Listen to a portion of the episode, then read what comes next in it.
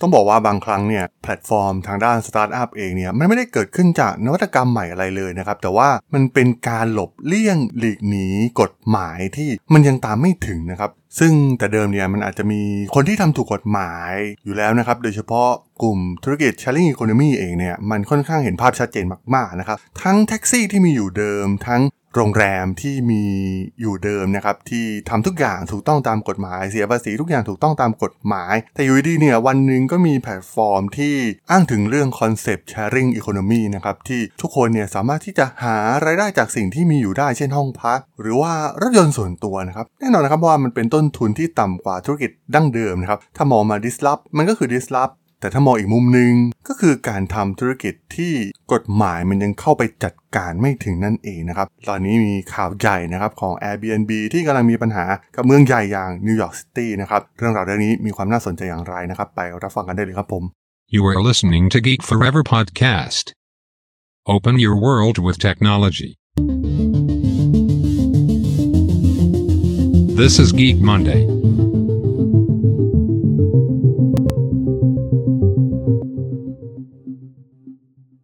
สวัสดีครับ ผมดนทราดนจากดนบล็อกนะครับและนี่คือรายการกิมันเดย์นะครับรายการที่จะมายกตัวอย่างเคสตัดดี้ทางธุรกิจที่มีความน่าสนใจนะครับ วันนี้มีเรื่องหนึ่งที่ถือว่าเป็นจุดเปลี่ยนครั้งสำคัญของแพลตฟอร์มอย่าง Sharing Economy ชื่อดังที่เกี่ยวข้องกับการจองที่พักอย่าง Airbnb นะครับ ซึ่งมันมีข่าวมาเนิ่นนานแล้วนะครับว่า Airbnb เนี่ยกำลังถูกจัดการจากหน่วยงานรัฐ ในหลาย ๆ ประเทศนะครับทั่วทุกมุมโลกเนี่ยมันก็เกิดปัญหาเหล่านี้เกิดขึ้นนะครับ เพราะว่ามันไปทำร้ายธุรกิจดั้งเดิมอย่างธุรกิจการโรงแรมเอง ที่พวกเขาเนี่ยทำทุกอย่างทำตามกฎหมายนะครับ ทั้งการควบคุมอาคาร การรักษาความปลอดภัย การไม่ทำให้คนอื่นเนี่ยมีความลำบากใจนะครับ เพราะว่าโรงแรมก็คือส่วนของโรงแรม แต่ว่ามันกลายเป็นว่าการที่ มีห้องพักแบบเสรี แล้วก็ให้ใครมาเปิด ให้เช่าก็ได้เนี่ย โดยเฉพาะกลุ่มคอนโดหรือว่าอพาร์ตเมนต์เนี่ยมันส่งผลกระทบนะครับต่อเพื่อนบ้านมากมายนะครับ และเป็นปัญหาเหล่านี้เกิดขึ้นแทบจะทั่วทุกมุมโลก มันเป็นปัญหาคาราคาซังมานานแล้วมาก ๆ นะครับ มันไม่ใช่เพียงแค่ Airbnb เท่านั้นนะครับ ธุรกิจ Sharing Economy อื่น ๆ เนี่ย ก็มีปัญหากับหน่วยงานภาครัฐไปทั่วทุกมุมโลกเช่นเดียวกันนะครับ ทั้งการขนส่งผู้โดยสาร การส่งอาหารก็ตามนะครับ มันก็มีปัญหานะครับ เพราะว่าหลาย ๆ บริการเนี่ยมันไม่ได้ดำเนินธุรกิจที่ถูกต้องตามกฎหมาย 100%ซะทีเดียวนะครับ ถ้าใครเคยอ่านประวัติ ธุรกิจเหล่านี้เองเนี่ยเราจะเห็นได้ว่าพวกเขาใช้วิธีการแก้ปัญหาด้วยการจ้างล็อบบี้ยึดต่างๆนะครับ มาจัดการกับปัญหากฎหมายเหล่านี้นะครับ พยายามที่จะเข้าไปล็อบบี้ผู้มีอำนาจนะครับ เพื่อไม่ให้มาจัดการกับพวกเขานะครับ โดยเฉพาะ Airbnb เนี่ยโหลงทุนไปจำนวนเยอะมากๆนะครับในการจ้างคนที่เกี่ยวข้องแล้วก็คนที่มีอิทธิพล ที่สามารถไปล็อบบี้เรื่องราวเหล่านี้ได้นะครับ ซึ่งเมื่อถึงวันหนึ่งนะครับเมื่อกฎหมายตามทันแพลตฟอร์มหลาย ๆ แห่งนะครับที่เกี่ยวข้องกับเรื่องของ Sharing Economy เอง มันส่งผลกระทบต่อธุรกิจของพวกเขาแบบ 100%เต็ม ๆ นะครับ ตัวอย่างที่เกิดขึ้นเคสล่าสุดก็คือ Airbnb กับเมืองนิวยอร์กซิตี้นะครับ เพราะว่ากฎหมายท้องถิ่นฉบับที่ 18 เองนะครับ ซึ่งมีผลบังคับใช้เมื่อวันอังคารที่ผ่านมาเนี่ยเป็นการออกกฎหมายใหม่ที่มีความเข้มงวดมากๆนะครับ มันไม่ใช่เพียงแค่จำกัดวิธีการดำเนินการธุรกิจของ Airbnb ในเมืองนิวยอร์กเพียงเท่านั้นนะครับ แต่ว่ามันเหมือนกับการแบนธุรกิจของ Airbnb ไปเลยด้วยซ้ำเพราะว่าเหล่าเจ้าของห้องพักที่ให้เช่าระยะสั้นทั้งหมดในนิวยอร์กเนี่ยจะต้องลงทะเบียนกับ ทางเมืองนะครับ และการจะมีแขกมาพักเนี่ยก็ต้องมีเจ้าของอยู่ด้วยเท่านั้นนะครับถึงจะสามารถปล่อยเช่าได้ โดยห้องต่างๆเนี่ยสามารถมีแขกได้เพียงแค่ 2 คนเพียงเท่านั้น โอ้โห เรียกได้ว่ามันเป็นการปิดประตูของ Airbnb เกือบจะ100%เปอร์เซ็นเลยทีเดียวนะครับ มันหมดยุคของอพาร์ตเมนต์สุดหรูในตัวเมือง ในการจัดปาร์ตี้สละโสดอพาร์ตเมนต์2หรือว่า3ห้องนอนที่ดูสะดวกสบายใกล้พิพิธภัณฑ์สำหรับครอบครัวนะครับ หรือแม้ทางเลือกสำหรับคนที่ต้องการปล่อยเช่าอพาร์ตเมนต์ในช่วงสุดสัปดาห์เมื่อ พวกเขาไม่อยู่นะครับกฎหมายใหม่ที่ออกมา แม้ ดูเหมือนว่ามันก็เปิดโอกาสให้ Airbnb เองเนี่ยยังสามารถทำธุรกิจนี้ได้นะครับ แต่กฎมันเข้มงวดมากๆนะครับ และทาง Airbnb ก็มองว่ามันเหมือนกับเป็นการแบนไปโดยพฤตินัยในธุรกิจของพวกเขาไปซะแล้วปัญหาใหญ่ที่ Airbnb ทำให้เกิดปัญหานั่นก็คือเรื่องของการรบกวนคนอื่นนะครับ เสียงต่างๆ ขยะ รวมถึงอันตรายต่างๆนะครับที่อาจจะเกิดขึ้น เพราะว่า แม้จะมีระบบจัดการที่ดูเหมือนจะเพอร์เฟกอยู่แล้วนะครับ แต่ว่ามันก็ไม่ใช่สิ่งที่ถูกกฎหมายเหมือนกับพวกกลุ่มโรงแรมที่มันมีระบบการจัดการที่ดีมากพอนะครับในทุกๆเรื่องนะครับ ทั้งเรื่องความปลอดภัย มีป้อมยามมียา มีแม่บ้าน มีคนดูแลอยู่ตลอดเวลานะครับ รวมถึงเรื่องของอาคารต่างๆเนี่ยก็ได้รับการออกแบบที่ถูกกฎหมายนะครับที่สามารถทำเป็นที่พัก ให้แก่ผู้อยู่อาศัยระยะสั้นจำนวนมากๆได้นะครับ มันต่างจากการปล่อยอสังหาริมทรัพย์ส่วนตัวนะครับที่เป็นคอนโดอพาร์ตเมนต์ต่างๆ ที่คนทั่วไปเนี่ยมาปล่อยใน Airbnb อยู่แล้วนะครับ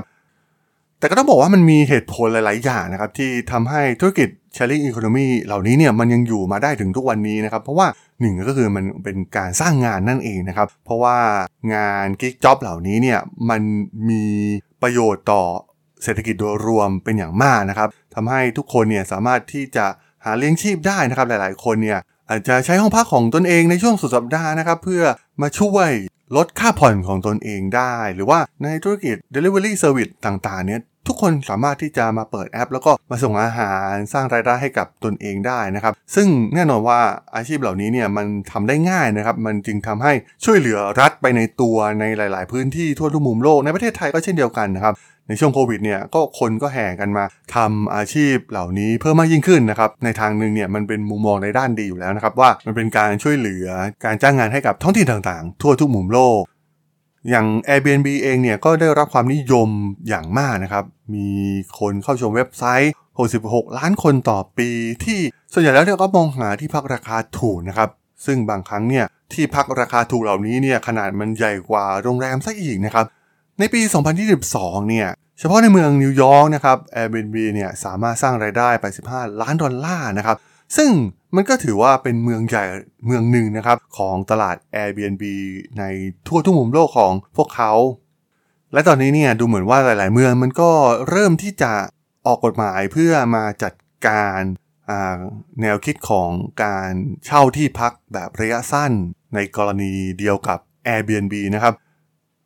อย่างในเมืองดัลลัสเองเนี่ยมีการจำกัดการเช่าแบบระยะสั้นสำหรับละแวกใกล้เคียงที่เฉพาะเจาะจง เพื่อหลีกเลี่ยงการก่อกวน แล้วก็สร้างความเป็นอันตรายให้กับผู้อยู่อาศัยคนอื่นๆนะครับหลายๆเมืองเช่นเมมฟิสเทนเนสซีของแคนาดาและอื่นๆนะครับกำหนดให้ต้องมีใบอนุญาตสำหรับการเช่าระยะสั้นนะครับ ในเมืองอย่างซานฟรานซิสโกเองเนี่ยระยะเวลาที่บุคคลอื่นๆ สามารถลงประกาศที่พักทั้งหมดของตนเพื่อให้เช่าบน Airbnb ได้เนี่ยจำกัดอยู่ที่ 90 วันต่อปี ในขณะที่เมืองอัมสเตอร์ดัมเนี่ยกำหนดขีดจำกัดดังกล่าวไว้ที่ 30 คืนต่อปีนะครับที่ปารีสเนี่ย 120 คืนต่อปี ก่อนหน้านี้เองเนี่ยในเมืองเบอร์ลินของประเทศเยอรมันนะครับก็สั่งแบน Airbnb เกือบทั้งหมดนะครับ ในขณะที่ความพยายามของแพลตฟอร์มอย่าง Airbnb ในการต่อสู้กับกฎหมายเหล่านี้เนี่ยก็ดูเหมือนว่าจะไม่ประสบความสำเร็จเหมือนเดิมอีกต่อไปแล้วนะครับ บริษัทฟ้องร้องนิวยอร์กนะครับเมื่อเดือนมิถุนายนที่ผ่านมา แต่ว่าผู้พิพากษาเนี่ยกลับยกฟ้องคดีในเดือนสิงหาคม โดยตัดสินว่ากฎหมายดังกล่าวเนี่ยมันดูสมเหตุสมผลอย่างยิ่งนะครับ ซึ่งมันดูก็เป็นเรื่องที่ make sense ที่ทุกเมืองควรจะทำอยู่แล้วนะครับปัจจุบันเนี่ยมีที่พัก Airbnb มากกว่า 40,000 แห่งในนิวยอร์กนะครับ โดยมีจำนวนถึง 22,000 แห่งนะครับที่เป็นการเช่าระยะสั้นนะครับ สามารถจองได้น้อยกว่า 30 วัน ที่พัก Airbnb หลายแห่งเนี่ยกระจุกตัวอยู่ในย่านใจกลางเมืองอย่างแมนฮัตตันนะครับเรียบ Upper East Side และในวิลเลียมสเบิร์กนะครับ หรือในบุกลิน แน่นอนนะครับว่าหลังจากที่กฎหมายนี้ถูกปล่อยออกมาเนี่ยเจ้าของที่พักบางราย โดยเฉพาะที่เป็นรายย่อยเนี่ยรู้สึกว่ากฎหมายมันไม่เป็นธรรมนะครับกับเหล่าผู้ที่ทำ Airbnb เป็นอาชีพนะครับแม้พวกเขาเองเนี่ยก็ไม่ได้ต่อต้านการเปลี่ยนแปลงกฎหมายอย่างสิ้นเชิงนะครับ แต่ว่าต้องการเห็นกฎหมายที่มีการแก้ไขให้มีความละเอียดยิ่งขึ้นนะครับ เพื่อปกป้องกลุ่มพวกเขาด้วยนะครับ เพราะว่าก็เป็นรายได้ส่วนหนึ่งนะครับที่ พวกเขาเองเนี่ยก็ใช้ในการเลี้ยงชีพอยู่นะครับมันสร้างงานหลาย ๆ ส่วนนะครับสร้างรายได้ให้กับผู้คนจำนวนมากนะครับมันส่งผลต่อเศรษฐกิจในเมืองด้วยเช่นเดียวกันนะครับแต่แม้ว่ามีเมืองจำนวนมากขึ้นเรื่อย ๆ นะครับพยายามควบคุมด้วยกฎหมายเหล่านี้แต่ดูเหมือนว่า Airbnb เองเนี่ยบริษัทของพวกเขาก็ยังคงเติบโตต่อไปนะครับ โดยสามารถสร้างรายได้ 2,500 ล้านดอลลาร์ในไตรมาสที่ 2 ของปีนี้นะครับ โดยเพิ่มขึ้น 18%เมื่อเทียบเป็นรายปี โดยจำนวนคืนและประสบการณ์ที่จองบนแพลตฟอร์มเนี่ยเพิ่มขึ้น 11%เมื่อเทียบกับช่วงเวลาเดียวกันในปีที่แล้วนะครับ มันก็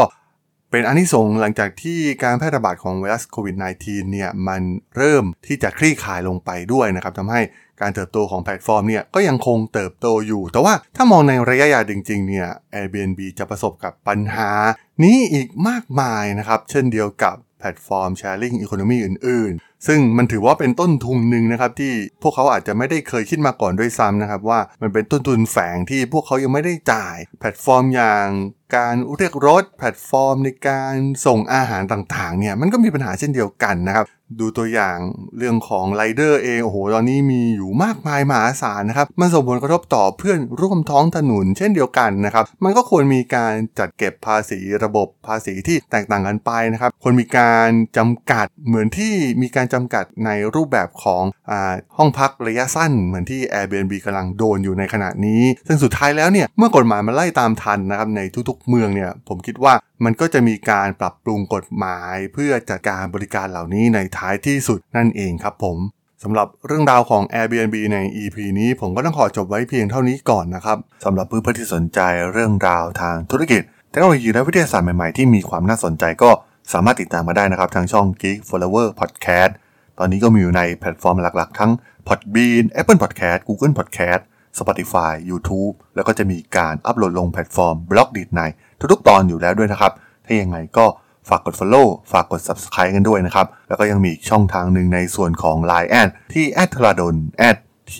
h a r a d h o l สามารถแอดเข้ามาพูดคุยกันได้นะครับ ผมก็จะส่งสาระดีๆ พอดแคสต์ดีๆ ให้ท่านเป็นประจำอยู่แล้วด้วยนะครับ ถ้าอย่างไงก็ ฝากติดตามทางช่องทางต่างๆ กันด้วยนะครับสำหรับใน EP นี้เนี่ยผมต้องขอลากันไปก่อนนะครับ เจอกันใหม่ใน EP หน้านะครับผม สวัสดีครับ